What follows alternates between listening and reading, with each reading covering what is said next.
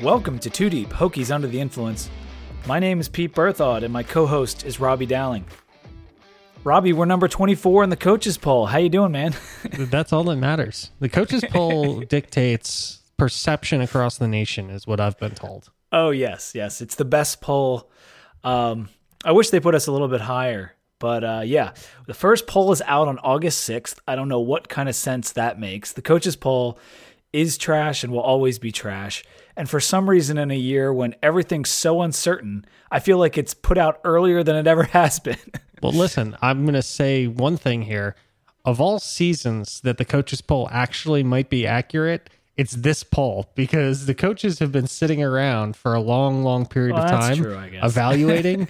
I know I'm I'm being facetious, but they Yeah, yeah. they have more knowledge than they normally would at this That's particular true. junction. They except about their own team. They probably know a lot about everybody else, but they have no idea who their starting quarterback is.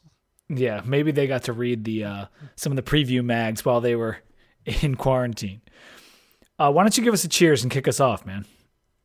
Well, this is a tough one. I guess just to be back in the saddle again. Uh, we have been on a slower progress to uh, putting out materials in, in this off season, but I, I know I I feel bad not giving content to the listeners in in one side. I also I've listened to so many COVID episodes of podcasts during this off season. I want to rip my ears off. There's just there's so little to talk about, and I know there's been a ton of news as of late. We'll get to that in podcasts to come, and we're not going to hit that today. We're going to keep it kind of fun and and more exciting. So we got a schedule out there. You know, we'll talk about whether uh, at some point whether it's going to get played or not. But I think the best approach is for us to be excited that we have a schedule and take this podcast in the light of it is going to get played because otherwise you know it's it's just not Right. that fun to talk about so that's uh, a cheers to to having a schedule and a fun one at that so let's let's just go with the positive Cheers, man.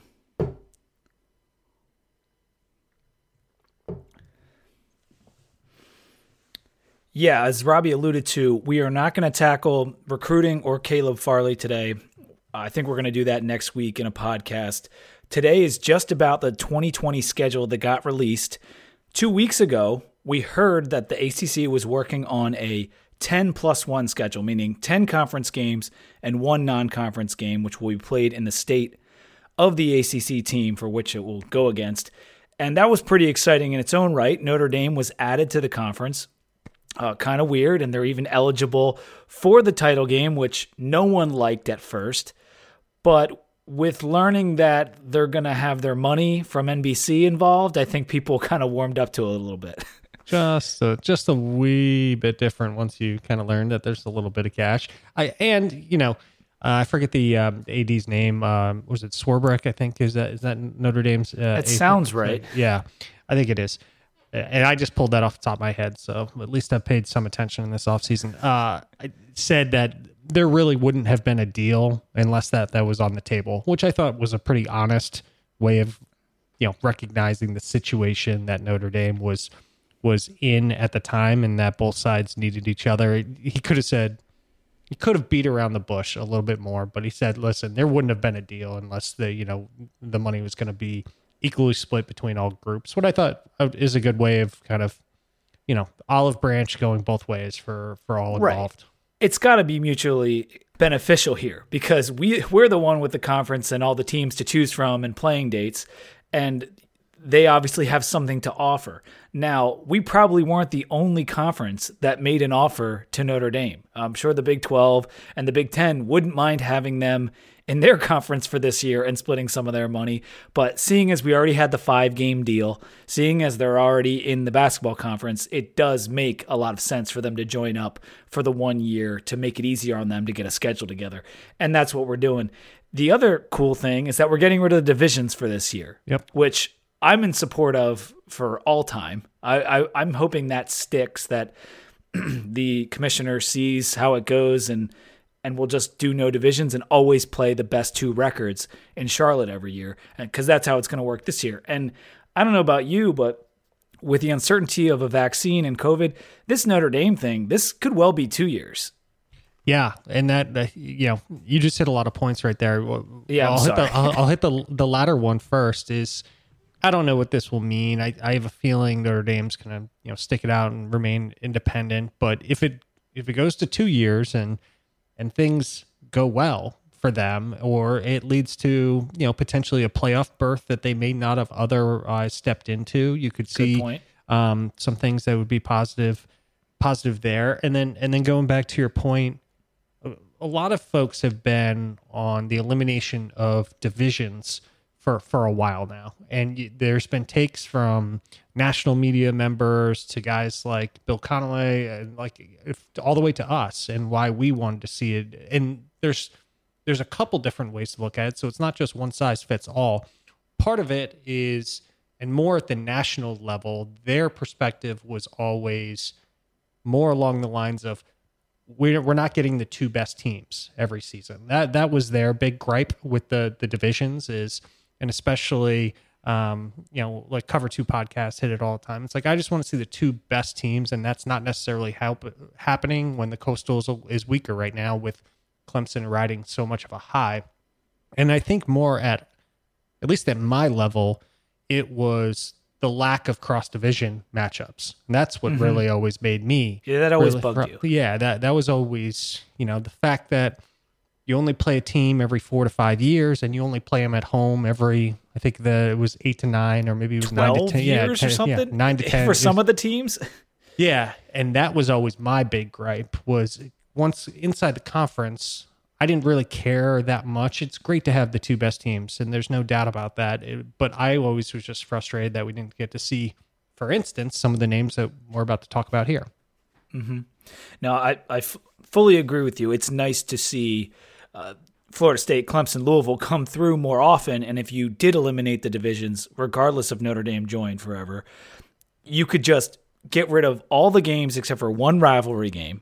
And that would, for us, that would be UVA and rotate the rest of your schedule. And and that would be so much better in my opinion. But let's move on. The other conferences, Big 12, Pac 12, SEC, uh, Big Ten, they all have different starting dates.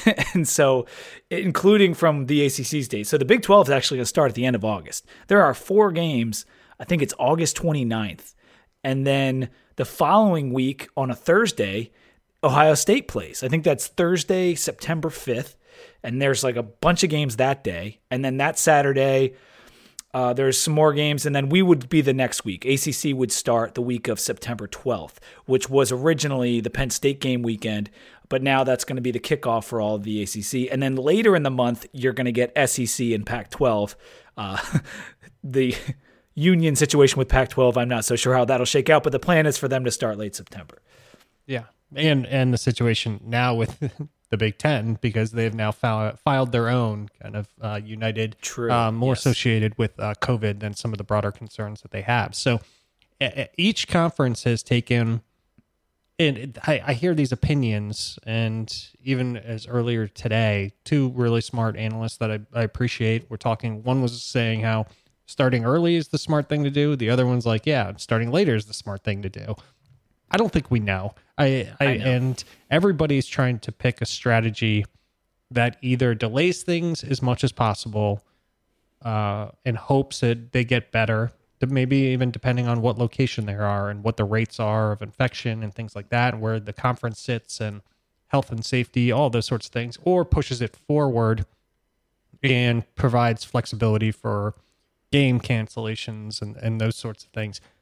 I don't know. I mean, these people are spending night and day. I'm spending a, a lot of time thinking about it, but not near. They're hiring consultants. They're doing everything right. in their this power. Is their job to try and figure it out, and they can't even all get it the same um, across five Power Five conferences, and it's even different across all of the ten leagues. Uh, everybody's mm-hmm. got a different mm-hmm. different approach. So uh, I, I don't know um, which one is better, but it you're exactly right. It is going to be if we even do start a season, it's going to be really strange because we're going to have records out there and we're still going to be 0 for 0 when those start. And then the SEC, we're going to be multiple games. You know, know people are going to be multiple games part. in. It's going to be weird. And I actually like what the Big Ten and the ACC did starting not super early, but not super late, and leaving open dates for flexibility to move things around. And the Big Ten especially did so because they're not doing the out of conference game. And I kind of wish that's what the ACC did, but that's besides the point. There are open dates within the schedule, two buys on the ACC schedule uh, that things can be, you would assume, flexed into. They also left the championship game as December 12th or December 19th to add an extra week to, I think, play with replays or postponed games. So I like the way they did it for the SEC with the way things are going in the South. I think they felt like they had to push it back farther. Yeah. And like you said, no one knows if that's the right strategy or not. But on paper, I think every league kind of did what they felt was best and and hopefully it works out. Let's go into this schedule, man. I'm just going to read it off and then I'm going to ask you your two maybe biggest takeaways. Uh, week one, we play NC State at home. Week two, UVA at home. We get a bye, then Duke and UNC back to back on the road. Home against BC. Away against Wake. That's a new game added to the schedule. We weren't playing this season before. Louisville away. Liberty at home. Miami at home. Pitt away. And then the final game after an open date is Clemson at home. So when you saw that schedule, what was your first reaction? I, it, it, there's a couple of first reactions. The easiest one is everybody's going to point right to the UVA game being week two and um, how that hasn't since, I guess, I think uh, the stat was not since they haven't played that early since like the early days of Beamer before, like, you know, it was 87 yeah. was the last time they played that early in the season. Yeah. So um, that, that jumps out. I think the second thing that jumps out just because of the lack of divisions is – the I'll I'll use it. The divisions don't matter, but the cross division opponents jump right out. I mean, you have NC State this year, you have Clemson this year. Um, it, it's in Louisville that that is so unique to what we've become accustomed to, and you know this this this issue that I've always brought up, which was you know the inability to have these these crossover matchups. Um, I think those those jump right out, and you know I I like the um, I like the matchups. Uh, you know, I think in in terms of there's a little bit of a away stretch, but I want to get to that the home versus away. Sure. I'll kick that out because I think that's the, oh, there's a lot of hot takes on that that I think are some misguided and some on point. Um, is you know there's a there's a middle stretch there where you know I think it's four out of five games if I'm looking at it right um, were were on the road, which which was interesting pop up. But you know, two of those games I think are very playable in Wake Forest and Duke, and I think Wake Forest could be you know somewhat decent this year. And then I think Louisville people think really highly of you know what Satterfield's done there and what he potentially is going to do this year. So that could be a tougher game. And then UNC, obviously, um, you know, depending on how you think their QB situation is going to be a rock star or not, is is a tough game. So I think that stretch is interesting right in the middle. Yeah, you know, I didn't actually think about that stretch when I was reacting to the schedule. My first thing was obviously the UVA week two. That's huge. It jumps out, and I'm excited because next month in September, this is August 6th, we could get the cup back. And I want that Commonwealth Cup back. UVA, if we are to, able to pull off a win in that game and the game happens, less than 300 days they would have had the Commonwealth Cup. And that's that's what I like to see. So let's let's make that happen in week 2. The other biggest thing was similar to what you said was Clemson. I mean, getting Clemson at home in Lane uh, we had it in 2017. Me and you were there together, mm-hmm. but that doesn't get to. You don't get to have a number one team, which right now in the coaches poll they're number one. They're going to probably be number one in the AP poll and swap back and forth with Bama or Georgia, or whoever all season. But that's a huge home game. Not not necessarily that there will be that many fans in the stadium, but it's still cool to have them you know travel to Blacksburg. So that jumped out to me having Clemson and having an open date, a bye week right before Clemson. That that's pretty cool. Hopefully that open date stays, but that seems unlikely. Yeah. I think the week that they picked to have Clemson for us, and I don't know, when I looked at the schedule, I tried to make heads or tails of what they were trying to do or how it looks relatively random to me. It, there wasn't a common theme. I was like trying to put something together with at Duke and at UNC, whether there was a thought right. process there. I don't know that I can really come up with it. I think that would be um, You know, because trying to think. normally we start the season with our out of conference, then maybe BC, and I- feel like they ch- typically try to keep the coastal games like in the second half of the season. Like that's normally there might be one that sneaks in that's not a coastal game, but typically you end the season with like five or six coastal games.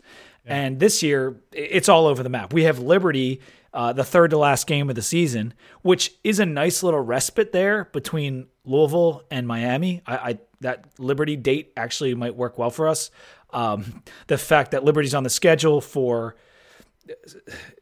I don't even want an out of conference game on the schedule this year because of the complications it could pose with COVID. Like getting 10 games in is going to be hard enough, let alone an 11th game, let alone against Liberty, who nobody likes. And we don't have to go into why, but nobody likes Liberty. yeah, I, just see that as I said this to I think you today, and you and me and Joe were going back and forth. I, I see that as they wanted a. I don't mean this, and they wanted a team that they could easily cancel. Basically, that if it was going to be problematic and we needed another open week, that they could use that as a as an open week. The the original I don't think it's really that hidden. I don't know if anybody's ever publicly said it that it's like factual, but the the original intent for right or wrong was the ACC left open the out of conference game because of all of the rivalries between us and the SEC to to allow those to still be played if they needed to be or if they would be played knowing that either the SEC Yes. had to cancel it or they had to move forward with it. And if they canceled it, then you know the ACC kind of got off you know the hook for having you know the the division rivalries or the the conference rivalries get played. I I think I I'm I'm on board with you know the thought process that as soon as that didn't happen, it would have been really easy, and I don't think there would have been any backlash for the ACC to be like, oh, you know what.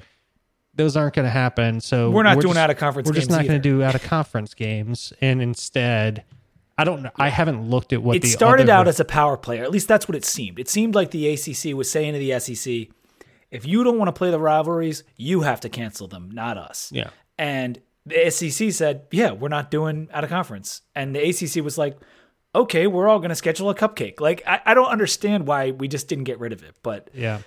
whatever. Uh, moving on to some other notes from the schedule. I'm glad we don't get Florida State or Notre Dame. Yeah. Those are two of the better teams in the conference. We did lose our GT game, which they're not going to be very good again this year. So it would have been nice to keep them on the schedule. But we did pick up Wake and NC State, two of the weaker uh, Atlantic teams. And we obviously have to play BC like we do every year. So uh, BC, NC State, Wake. They are, I think, the last three teams in the Atlantic, according to Athlon's preview, like when they did the two divisions. So it's nice to have those three teams. You would you want to play the weaker teams. Uh, did you have any other like you you mentioned the tough road stretch, and I do agree. Duke, UNC, and then you get a BC game at home, and then Wake and Louisville. That is that is tough, especially that Louisville game. If they do allow maybe half fans or a third fans, that's still Halloween weekend. It's going to be rowdy. Yeah, and I think we get Miami at home, which is uh, is nice. I think that that that adds well to the schedule.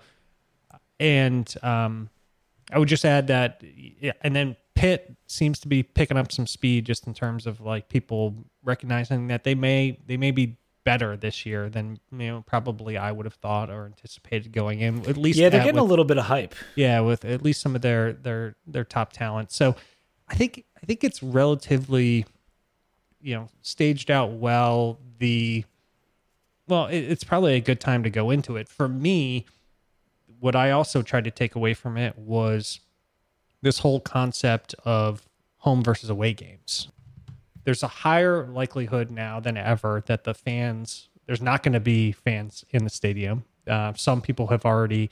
I think um, Penn State came out today and they said no fans, so that's official. Did they really? Yeah, Okay. they came out today and said there'll be no fans uh, at games, or that it'll be reduced occupancy. I think Whit Babcock came out and said we're looking at something at like 30 to 36 percent occupancy. I think it's probably going to go down to zero and and not be fans in the stadium. So, and then there's immediate jump to well, then home versus away doesn't matter because you don't have the fans there. You don't have, and I I I really disagree with that. In during a the pandemic that we are in and traveling and going to other places and it's not going if it's already tough to get through travel and you know make things seamless and do walkthroughs and all of those sorts of things in a different location it's going to be worse it's going to be far worse in terms of just think about this mental stress on players traveling and going to different locations going to places in north All carolina the ex- extra checks that you'll have to go through when you're on the road. Yeah. And they might you might you might be in a location that has really low rates of, you know, infection and you know, you think everything's come but now you're going it's like going to stay at like a friend's house right now. Like you're like are they really doing everything they need to be doing to kind of keep me safe? Why is it any different for a bunch of players and a, a whole group of players going on the road? So I guess that's a, a narrative that's kind of caught caught steam that like this home versus away advantage won't matter.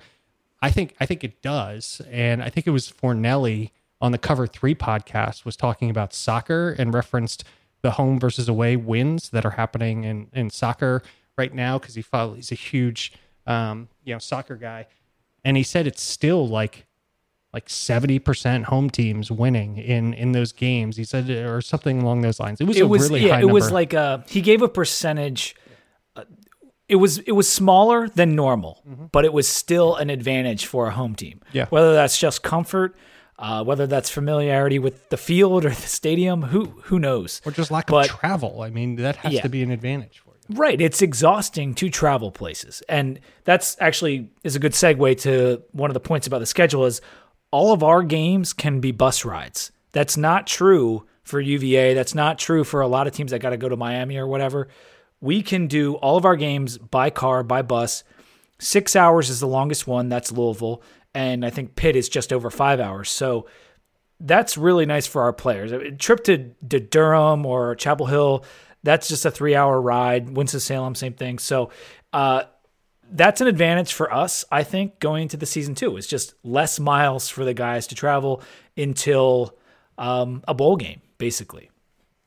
Yeah, I, I totally agree. I, um, you know, I think that that was probably my key takeaways overall. I I didn't see anybody get you know necessarily a distinct advantage when I looked at other schedules, and I didn't go through too deep on everybody else's. I paid more attention to ours, but it seemed relatively, um, if not fairly allocated, at least random, with a little bit of thought to you know try and keep as many games more local to the extent that you can. I mean, we cover the entire East Coast, so there's only so much you can do.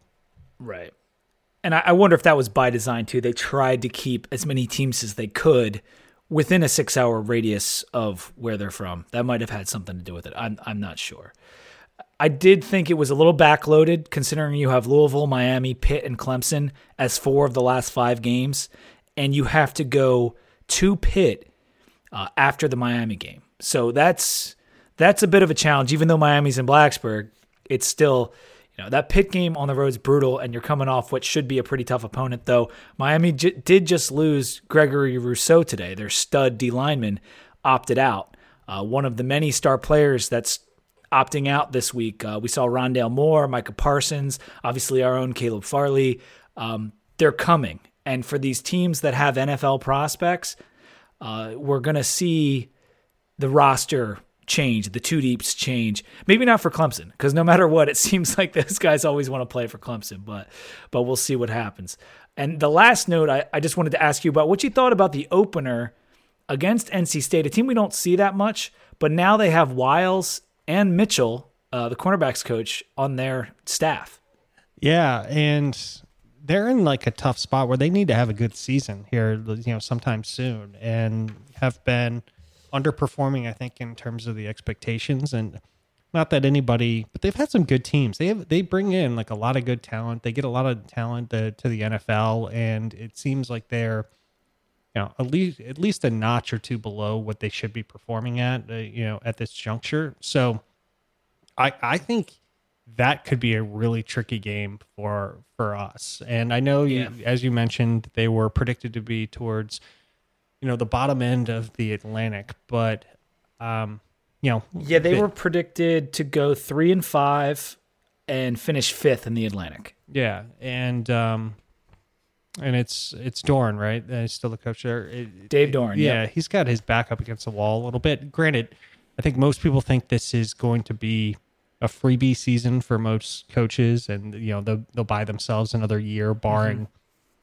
off the field issues or something you know that they say or do something stupid. But you know, performance is probably not going to be the reason that they get kicked out. But um, they need to they need to play well. So I think that could be a little bit trickier. Granted, it's at home, so I, I think we should be set up in good position. But um, that one that one gives me a little bit of pause in terms of thinking that you know we should easily come out with a W there.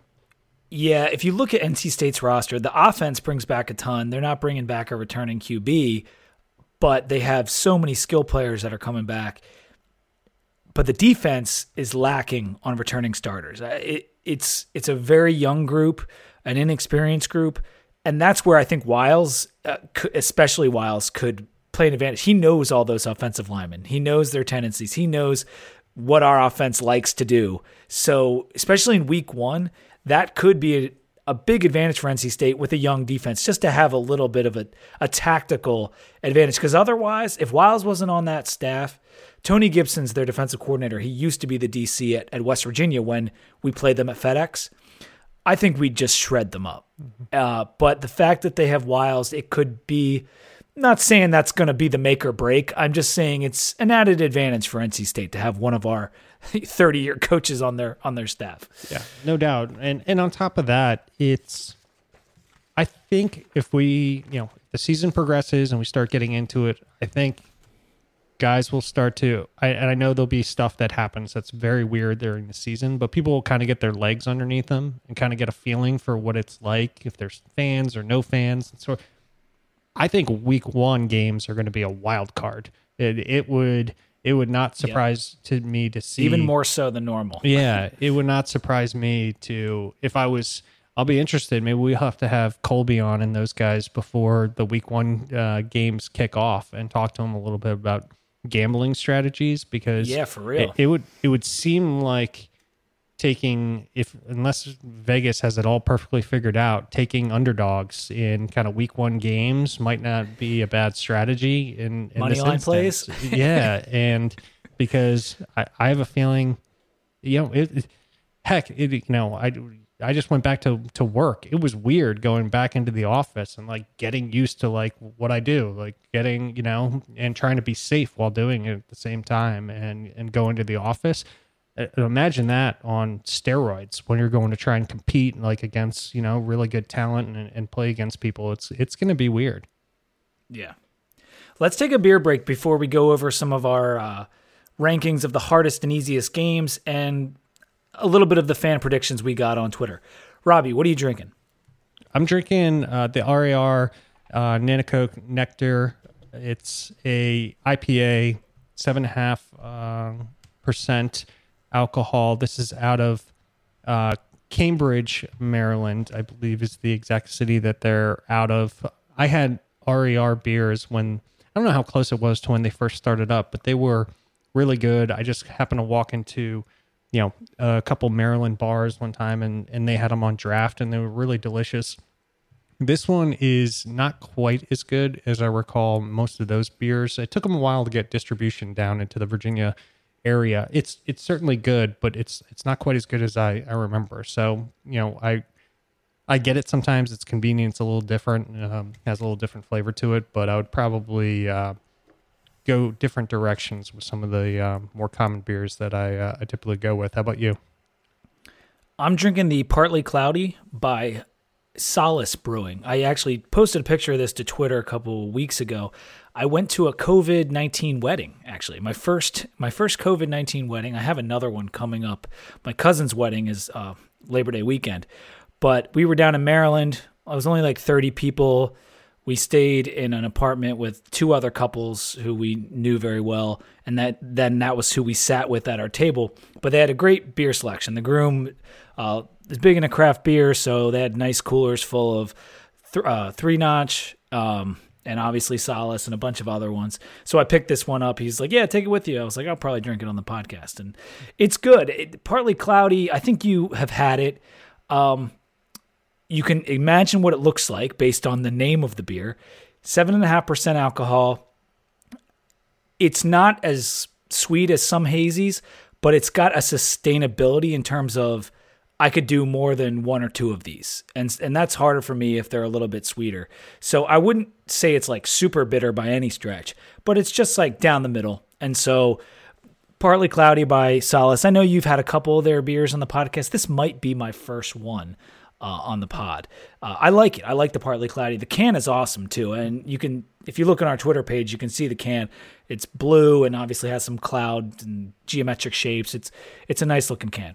Yeah, Solace is right down the street, and interestingly, they um they they found they were able to distribute pretty well, at least locally, uh, which actually helped them out a lot because all of the you know places you can go outdoors and grab beers and stuff all seem to have it on tap and so i drink it a fair bunch and interestingly at the place that i go to get beer around here um, i re- recently my kegerator broke so then i finally got it replaced like the only good kind of hazy ipa that was in stock for a long period of time was Solace. So that was uh, that was flowing on draft for a while in in my house. Uh, oh, was the partly sweet. cloudy. So they uh, they managed to keep their distribution channels uh, open, mostly just because it's local. It's it's about 35 minutes from uh, from my house.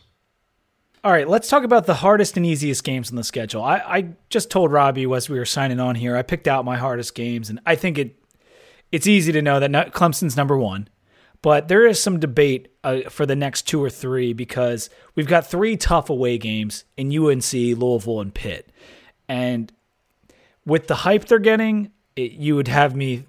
I think most people think, oh, it's got to be UNC, but I'm going with Louisville. I think traveling to that game, it's a little bit farther away. It'll probably be by bus. They're a dangerous team. Their quarterback had a better rating than Howell did at the end of the year. He he played less snaps and wasn't as proficient in the uh, accumulated stats, but I think Malik Cunningham, excellent player. Uh, Satterfield has got them turned around, and I'm very worried about that Louisville game. And I'll put UNC as you know right there at two slash three with with Louisville. What do you got? I agree with you that the game. So Clemson, we can kind of knock that one off the list in terms of hardest. Uh, the game that I think, to, if the schedule lined up differently, and you swapped North Carolina with Louisville, then I would go with your exact pick. I think just with the new defensive scheme, not getting to evaluate players, not getting as much time to implement the, you know, whatever system that we're going to end up seeing on the field. I just think that that could lead to some growing pains with North Carolina in that game on the road with them more so where we have a little bit more time uh, to get prepared for for Louisville so I'm I'm going to say UNC and then the UL game in in my mind, and I'm not talking about Liberty. So that that that I, so if the if the schedule was reversed with those two teams, I would be right on the same probably with with you. I just don't know.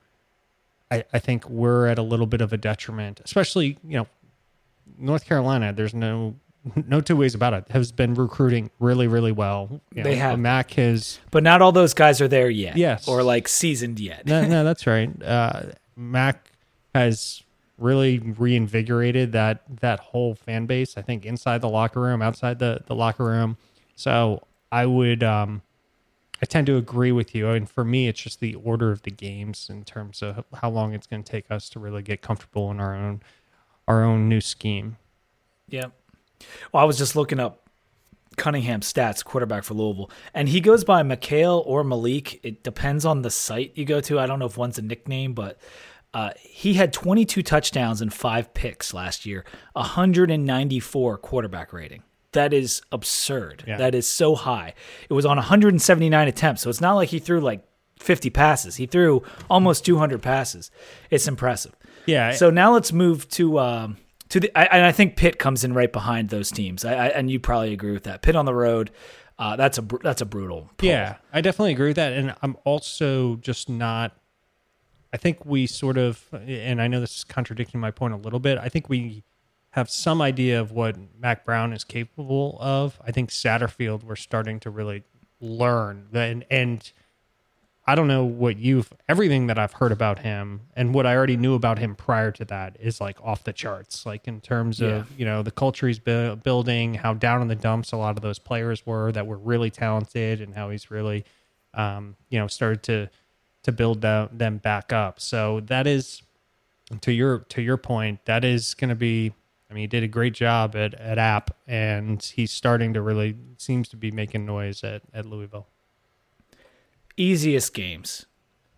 Number one, Liberty. Is, are you Yeah. going with number one as Liberty? if All right. if it if it happens but so we might be we might be copping out a little bit by picking that Okay. so we might have to I think the next grouping is NC State, BC, and and honestly UVA. And I know, I know they're a rival, so the game's not going to be quote unquote easy. But if you just look what they're bringing back, what they lost, I mean, losing Perkins is is huge. Um, they're they are going to still have a good defense, but they lost a lot on the offensive side of the ball. Um, but I, I think it's got to be BC with the new coach yeah uh, and then NC State, and then UVA. I'm not gonna, you know, like I said, calling UVA easy is never, you know, you could say Wake is easier than UVA, maybe, but like if you really look at what the teams are bringing back, like Wake should be better than UVA. no they absolutely yeah should be so yeah what what kind of notches that up a, a bit is just the rivalry aspect of it i think is what makes it you know kind of two notches more difficult than it may be uh, otherwise. But I, I agree with that assessment. I'm i don't know what to expect out of duke this year and what i'm Yeah. really anticipating uh, for them. It's supposed to have a good D line, I think. yeah, and but you know, I know it's probably been said at nauseum and probably way too many times on here, but they're going to be well coached. They're going to be focused. They're you know that those portions of what they've been able to produce kind of year in year out, um, which is very different than the Duke of past. I think is interesting, but I think that's why that's good to kind of slot them in the middle. So I agree with the the three that you you outlined. Yeah, and if you want to look at coaches, that's actually a good. If you're kind of tossing between two, it's like you know Broncos going to have the guys ready to play. You know Clawson's going to have the guys ready to play, but we don't know about this BC coach Hafley. Yeah. and Dave Doeren has shown a propensity to underperform expectations. So let's go with NC State and BC as the next two easiest games, and hopefully we can pull off wins in both those games since they're both at home. Last thing was the predictions. And when I posted the question on our Twitter account, most people said they think we'll go seven and three in the 10 conference games. Um, Stu Mandel uh, famously put us out at four and six. That hit the VT Twitter last week, and everyone went wild and said, like, you know, he's been wrong on us before, which he has. Um, but that still, like, kind of threw up a red flag. Like, Mandel is one of the people I respect the most, and he has us at four and six. Like, that's not very good.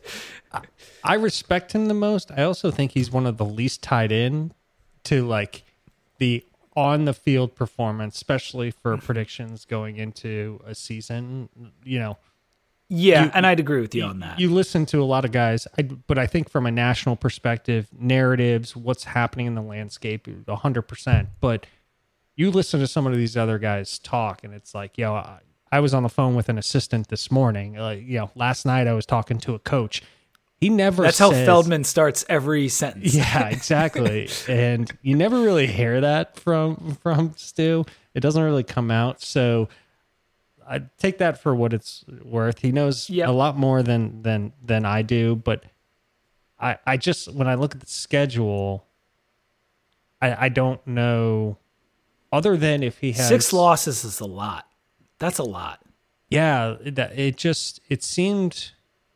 This is going to be uh, uh, come across wrong, but it seemed like a really stupid prediction, like a really dumb prediction. Yep. Because on like the other side, before the season started and before we lost Farley, and you had a guy like Fornelli, who I really respect, and he was out there saying that Virginia Tech was his underdog, talking about how Hendon Hooker played towards the end of the season, paying attention to what happened in the Notre Dame game, all, all of these fact based like kind of reasons why he was kind of high on Virginia Tech this year.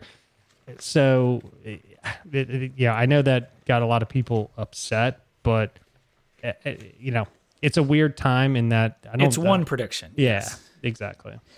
And if you look at Athlon, which we both like, I think, the most of any prognosticator, they seem to get it right the most. They had us at five and three when it was an eight game. so they had us at more wins with eight games than Mandel has us at 10 games. And I know we, we lost Farley, but like, no, I, am not, I'm not going to go with the four and six. Um, two, four, seven, they did a round table. They, I think they had like maybe eight people put together a ranking of where they think the teams would fall in the ACC, and they put us at sixth, which I they didn't put records, but that would be about six and four. I, I think if you're finishing six, you're probably about six and four. That is obviously possible. And and you know, seven, three, six, four, that's one game. And these are gonna be tough games. They're all conference games.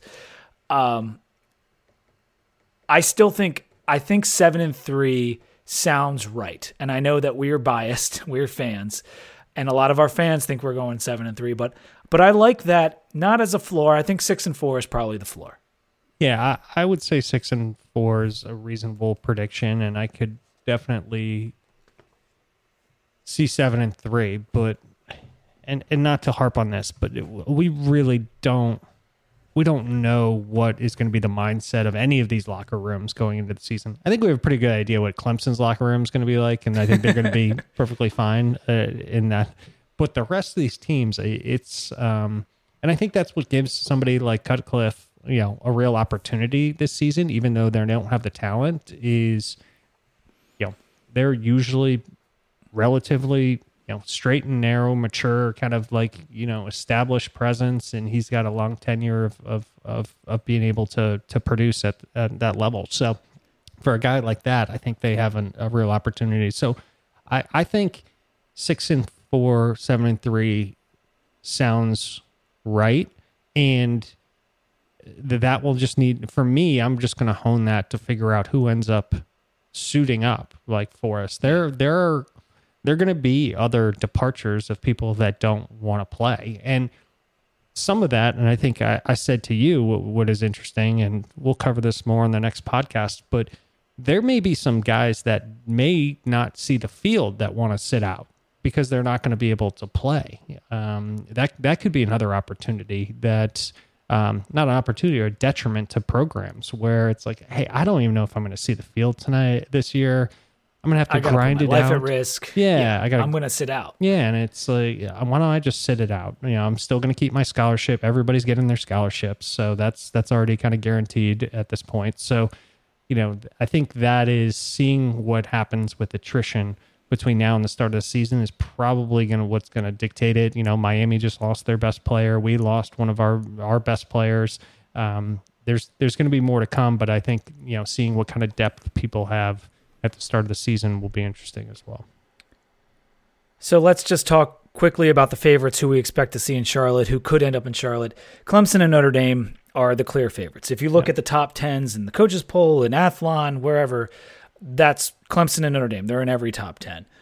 Uh, but Louisville, UNC, Miami, and us are that next tier, um, and that that seems right the fact that we don't get the coastal division hurts us. And the fact that Notre Dame's in there, like, because if you win the coastal, you get to play Clemson for a chance at the title. And now it's it's not just oh we have to compete with Louisville, we have to compete with Notre Dame to get to Charlotte, and so that stinks. Notre Dame's a very good team, but I still think it's possible. How do you feel? How do you feel about our odds getting to Charlotte? Do you think it's it's so far fetched? Or do you think we still have a reasonable shot? I, I hadn't done as much work around Notre Dame, quite honestly, as I would have if we were, yeah, we instance, didn't playing look into that at all. yeah. and people are really high on them. They feel like they have a you know a lot of depth. They have you know an experienced quarterback. I think it's going to be different for them this year, in in compared to years past, because whether they want to or not, or they act like they're not feeling it or not, being a part of a conference has a different feel to it. Where it does that you know, and maybe this was going to be the season where they were thinking, you know, what's 12 or 0 or bust for us. But they don't have some of the excitement games that would typically be on their schedule to get them, you know, they're you're lacking the Navy game, you're lacking your Stanford game, you're, you're lacking some of the games that really give them a lot of excitement about the season. You're going in and out same week knowing the opponents of who that person has beat, common opponents that who's beat who, and things along those lines. I think it's going to be a little bit different mindset for them, which would be interesting. That said, there's no doubt that Clemson, Notre Dame, are the clear cut favorites. For uh, to say that we, it's far fetched for us to make it. I don't. I don't necessarily see that to be true. I think the on the offensive side of the ball, I think that you know we're returning a, a pretty experienced quarterback at this point that has a lot of upside and could come out and and do some pretty amazing things this year and it would be you know really exciting the real question is you know on top of the unknown we have a double unknown which is what is the defense going to look like and Yep. so th- that that is where something like Stu's prediction of a 4 and 6 could come true where there's just and that some- means yeah. everything went wrong on defense. Yes. Yes. It- and and listen, anything is possible. You got a new defense coordinator after 30 years of Bud. But the fact that we have Tracy Claeys on staff, and, and Fuente even mentioned this in the recent interview he did with Sons of Saturday, which that's another thing we'll talk about on the next podcast. He said, like, Tracy Claeys, we needed him with an inexperienced Hamilton. You need to have someone that's run a defense and has, you know, decades of experience uh, defensively in college football on the staff. And that's what Tracy Claeys is. And that backstop, I think, it prevents me from thinking it's going to be a disaster yeah um, it- that everything will just go wrong because it is a lot of pieces to put together and and get it all going in the right direction.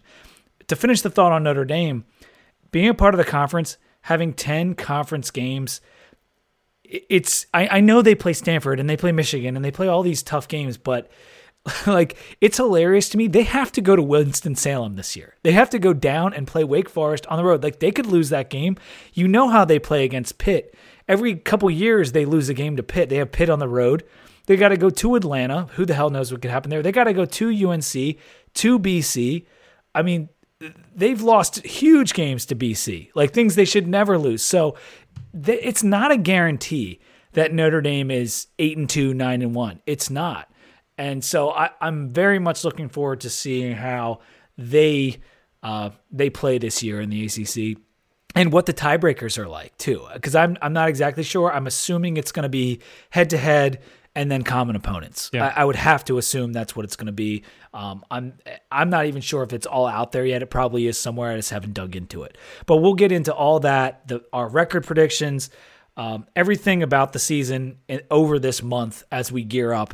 And like Robbie hit at the top, I'm sorry we haven't been around for the last two months, but we're not going to preview Penn State when we thought it was very up in the air of whether we were going to even play that game all summer. So we we kind of left you guys hanging, and I apologize, but other podcasts out there have you covered. There's lots of content that's coming out, but we're going to be back now for this month and into the season. We'll be getting you season previews. We're going to discuss everything that's happened with with the recruiting.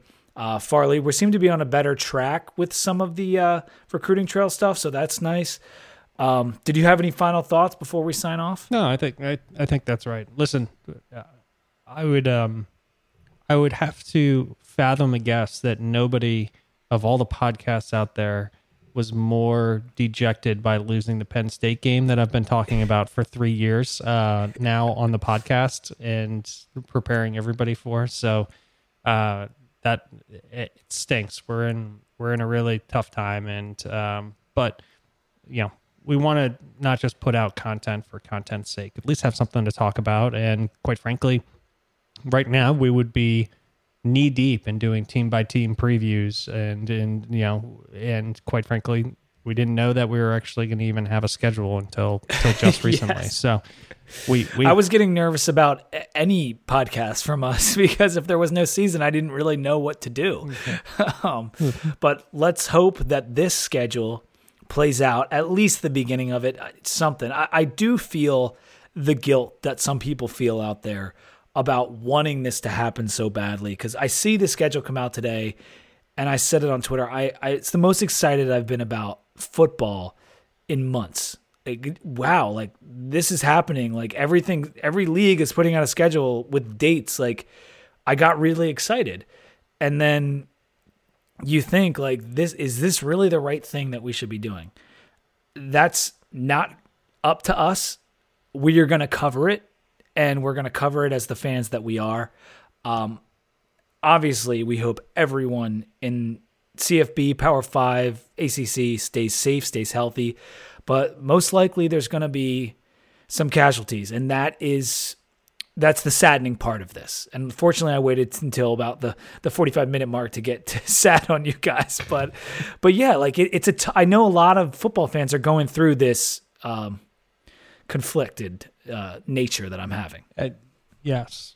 Everybody is. I mean, it's, it's across everything. It's, it has to do with you. It's not just, well, you're not getting paid, or you know, people are dealing this with their everyday lives. Like people are dealing this whether they want to send their kids back to school, right? Like everybody is conflicted in different mediums of their their life. So it's it's not just football. And the fact is, is that you know we can only hope that we reach a good outcome, um, whether the season's played or or not played. That's in the best interests of of everybody involved. And then from there, there's there's only so much we can do. We can just try and be as safe as we can if we decide to play, or if we don't play, then we hope that you know a lot of institutions are still able to you know fund programs and and everybody's good. The good news is is like I said, it you know the, the people have come out and said you know you can't cancel scholarships. So the players at the very least, whether they want to play or not play,